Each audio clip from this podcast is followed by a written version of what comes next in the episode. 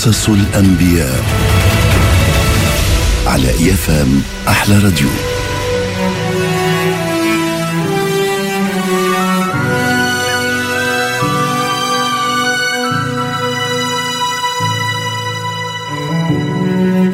قصة اليوم هي قصة يوسف عليه السلام.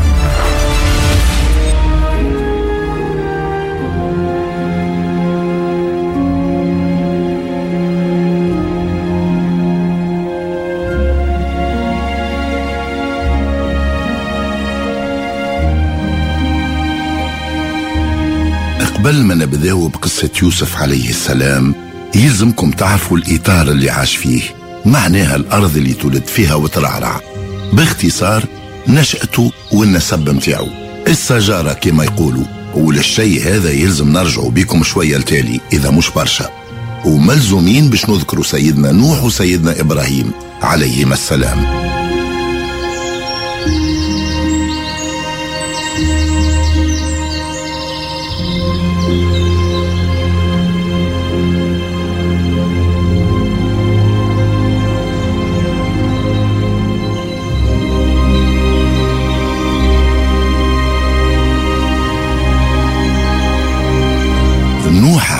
السلام كما ذكرنا لكم قصته هو نبي ورسول قع ذكره في الكتب المقدسة.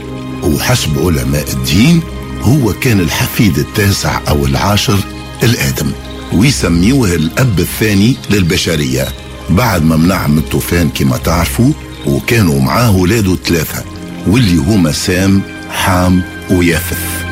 وبطبيعة الحال سام هو اللي انحدرت منه الشعوب السامية. ولده الرابع وزوجته اللي تبعوا القوم متاعهم المشركين غرقوا في الطوفان. ومن سلسلة الذرية متاع سام سيدنا إبراهيم عليه السلام. معناها النسب متاعه إبراهيم ابن تارح ابن آزر ابن نحور ابن ساروخ ابن رعو ابن فالغ ابن عابر ابن شالخ ابن أرفخشث ابن سام ابن نوح.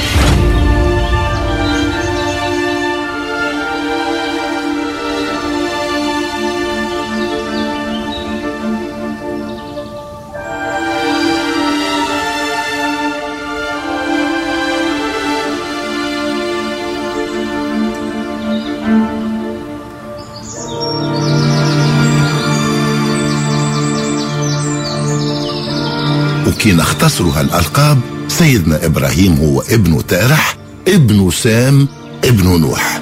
ومن الذرية متاعه كما سبق وحكينا لكم في قصته عليه السلام هو إسماعيل عليه السلام البكر متاعه اللي جابه من هاجر ومن زوجته الأولى السيدة سارة واللي كانت عاقر بمعجزة من الملائكة اللي هبطوا له من عند ربي ولدت له إسحاق. وإسحاق بدوره من الذرية متاعه سيدنا يعقوب عليه السلام واللي حسب علماء الدين حضر على جده إبراهيم عليه السلام. ولهنا بيت القصيد اللي نحبوا نوصلوا له واللي هو يوسف عليه السلام هو ولد يعقوب. يعقوب اللي خرجوا من سلالته بني إسرائيل. ولهنا يلزمكم تعرفوا أنه يعقوب هو زاد اللي اسمه إسرائيل. ولهنا المفسرين يقولوا أنه إسرائيل هي متركبة من كلمتين. بالعبرية أو الآرامية وإسرى معناها عبد. ولهنا حسب تفسيرهم إسرائيل معناها عبد الله. التفسير الثاني لمعنى إسرائيل واللي هو سيدنا يعقوب عليه السلام هو يجاهد مع الله. وأكيد رو البعض فيكم تضحكهم الأسماء هذه اللي تظهر لهم غريبة. ولتفد ليك فما بعض الأسماء لو كان واحد ينطقهم تصير له كرامب في لسانه. ويلزمكم تعرفوا أنه فما برشا أسماء في عدة لغات بما فيهم اللغات المعاصرة صعيبة النطق على اللي ما يعرفوش مصدر هكا اللغة هذيك. مختصر الحديث اللي سمعتوه هو النسب متاع سيدنا يوسف عليه السلام. وخلينا نقوله بطاقة تعريفه.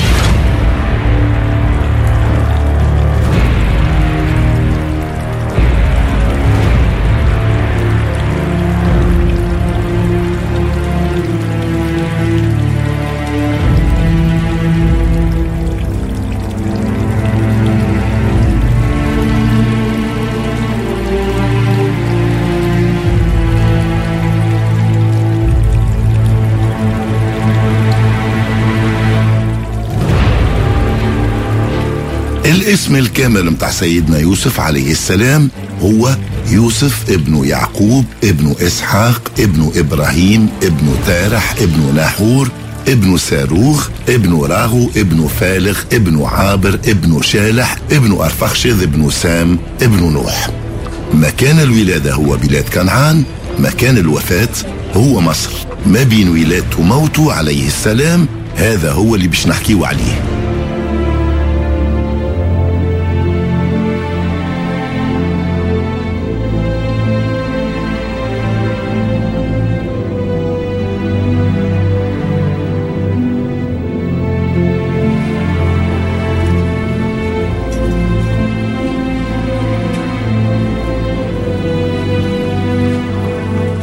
المرحلة هذه يلزمكم تعرفوا أنه سيدنا يعقوب عليه السلام كان يعيش مع أبوه سيدنا إسحاق في كنعان وين موجودة بيت المقدس وكنعان كبيرة برشا بما فيهم فلسطين.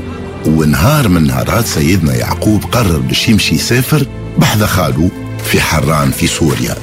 ولهنا يلزمكم تعرفوا اللي وقتها كان شاب في مقتبل العمر. وخال سيدنا يعقوب اسمه لابان ومثالش السادة المستمعين يتحملونا شوية في أسامي الفاعلين في هالقصة. أساميهم مذكورة هكاك في السير الحاصل في هكا طريق اللي ما بين بيت المقدس ومنطقة حران سيدنا يعقوب اختار بلاصة باش يرتاح فيها. وحط راسه على صخرة ورقد. وكي هزوا النوم شاف رؤية اشنو اللي شاف فيها الرؤية شاف روحه وكأنه هاتف يكلم فيه. ربي أوحى له بشره أنه إنسان مبارك هو والذرية متاعه والمقصود لهنا هو سيدنا يوسف.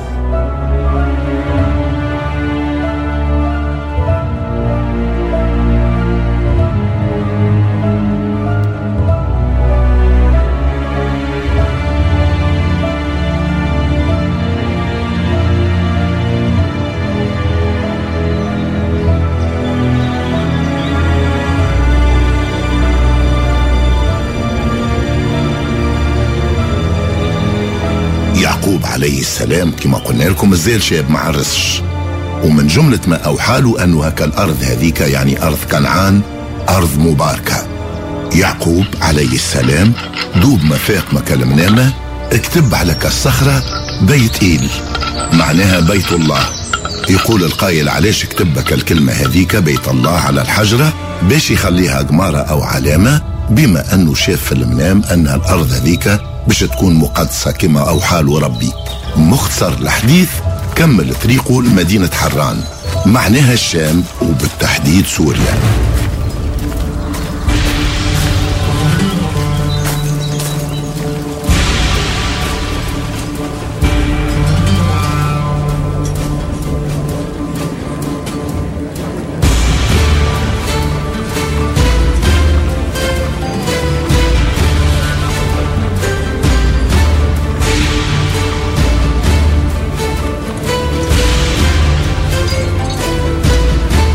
فيها الحقبة هذه يعقوب عليه السلام بقى عند خاله فترة لباس بها. وباش ما نفوتكمش بالحديث خاله كان عنده زوز بنات. واحدة اسمها ليا والأخرى اسمها راحيل. يعقوب عليه السلام عجبته بنت خاله الصغيرة واللي هي رحيل واختبها منه. خاله اقبل لكن شرط عليه شرط. أنه يبقى يخدم عنده في رعي الغنم والماشية لمدة سبع سنين. هذا هو الشرط باش يعطيه بنته الصغيرة. يعقوب عليه السلام اقبل لك الشرط هذاك وبقى يخدم عند خاله سبع سنين بالتمام والكمال.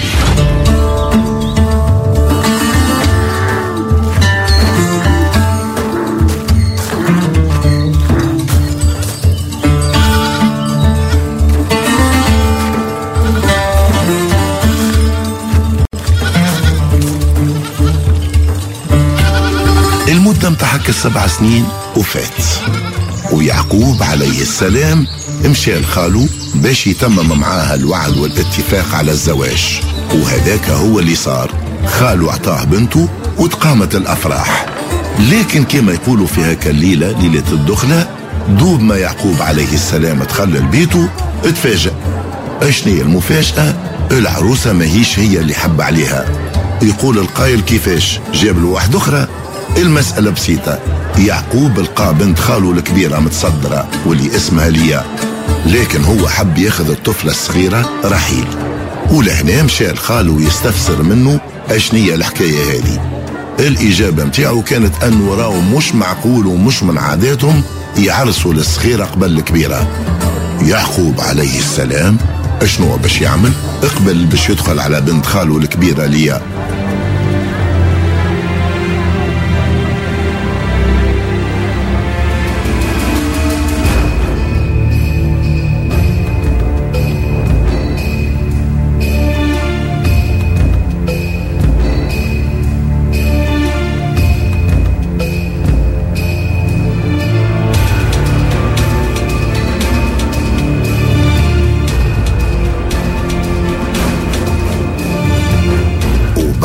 مدة على كالزواج عاود رجع لخاله وطلب منه باش يزيد يعرس ببنته الصغيرة اللي حب عليها من الأول واللي هي رحيل.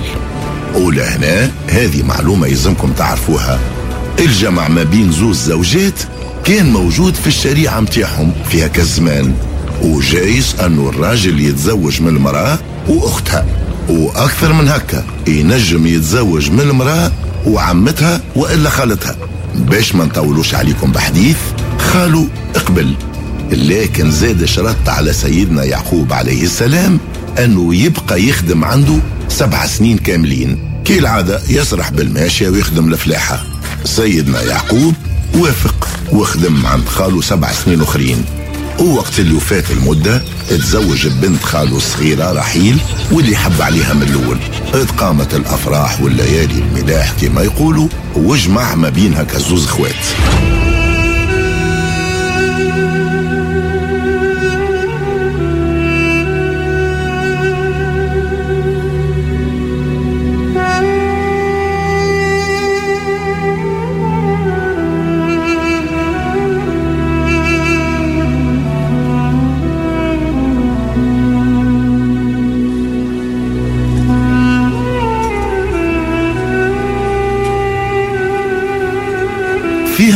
هذا وبعد 14 سنة اللي عداهم يعقوب يخدم عند خاله زاد بقى بحذاه في حران في بلاد الشام ستة سنين أخرين. وهكا يكون العدد متاع السنوات اللي عداهم هما 20 سنة. اخدم فيهم كما يقولوا بقلب ورب وربي بارك له في رزقه أغدق عليه المال الوفير. وفي الفترة هذه زادة ربي سبحانه ناب عليه بالذرية ستة أولاد ذكورة والكلهم من زوجته الأولانية يعني الأخت الكبرى واللي اسمها ليا وأسماء أولاده هذم الكل هما شمعون لاوي روبيل يهوذا وإسخار وزيلو. هذم بكلهم أولاد سيدنا يعقوب عليه السلام وزوجته ليا الطفلة الكبيرة. لكن زوجته رحيل ما جابت له حتى صغير. لهنا نقول لكم إلى اللقاء وبقية الأحداث متاع قصة سيدنا يوسف تسمعها غدوة في برنامج قصص الأنبياء على إي ام أحلى راديو.